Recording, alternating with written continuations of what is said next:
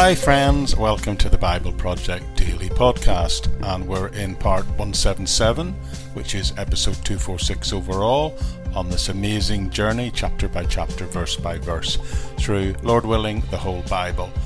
And today we're closing off Genesis chapter 22, really thinking about the descendants of Abraham. That's how this passage is closed off after the dramatic events of Abraham offering his son, his only son, potentially as a sacrifice, and God intervening and providing another sacrifice. But I'm going to begin by just reading this final passage straight out for you, which is in a sense just a list of names, but it has significance, so I'll begin in verse 20 to 24. Sometimes later, Abraham was told, Milcah is also a mother. She has borne sons to your brother Nahor, Uz, the firstborn, Buzz, his brother, Kemuel, the father of Aram, Kesed, Hazo, Pildash, Jildpla, and Bethuel. Bethuel became the father of Rebekah. Milcah bore these 8 sons to Abraham's brother Nahor. His concubine, whose name was Remuah, also had sons, Tiba, Gahim, Tahash, and Machah. Now, you may remember when I closed off last time, I finished by mentioning the fact that there are 4 different types of descendants of Abraham. Now, the first of those who are the natural physical descendants of Abraham, in other words, you could be a descendant of Abraham by just being born Jewish. The second type of descendant is the natural physical, yes, specially chosen offspring of Abraham. And the third type is the promised descendant of Abraham, who also has faith in the Messiah. So these are the descendants who are both physically and spiritually descendants of Abraham.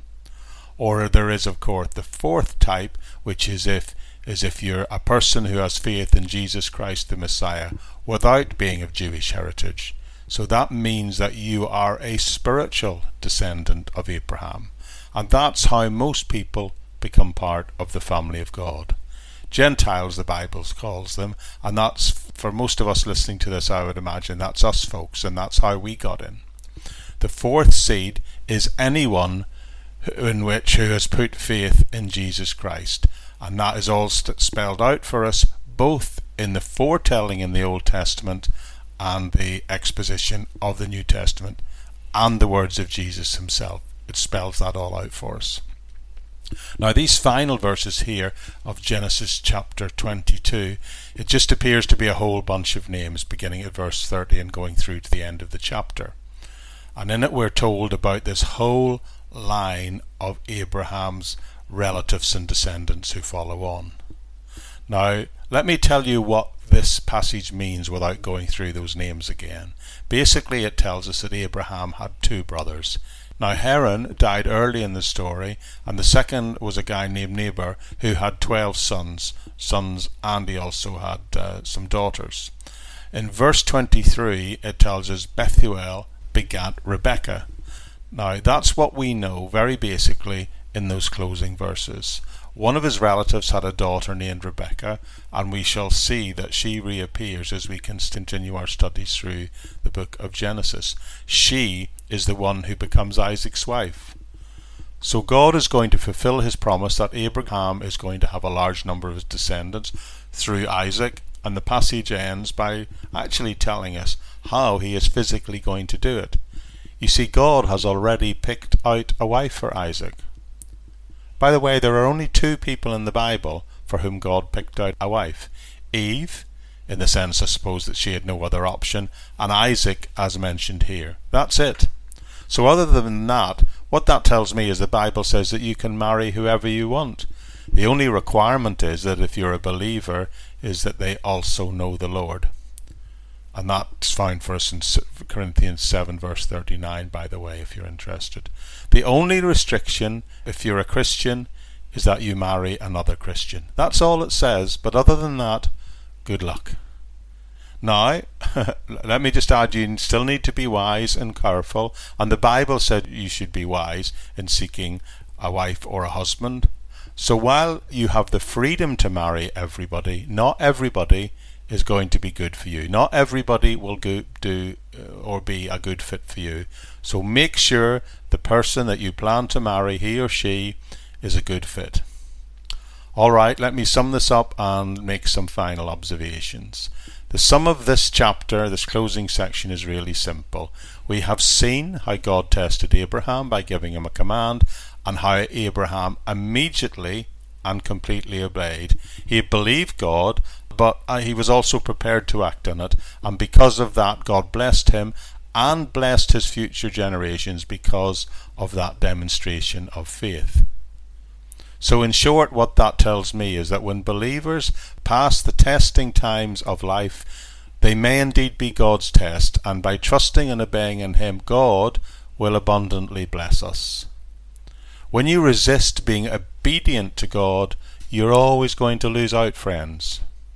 The last point I want to make is that God blesses obedient believers.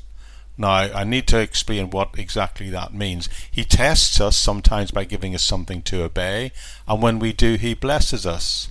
But in what way does he bless us? That's the point of this passage. It's his test to see if he will obey, and when he does, demonstrate how he will be blessed. Every time Abraham made a sacrifice for God, the Lord responded by giving him something better in some way. If we think about the big tests and trials that Abraham faced, one, he was asked to leave his homeland, yet God gave him a new one. Two, Abraham left his extended family, yet God gave him a much, much larger family. Three, Abraham offered the best of the land to Lot, yet Lot gave him even more land in the end. Four, Abraham gave up the king of Sodom's financial reward, and God yet still gave him more wealth. 5. Abraham gave over Ishmael, his first child, by the slave girl Hagar. He handed their future over to God, and God made Ishmael the father of a second multitudinous nation who could trace their lineage back to Abraham. 6.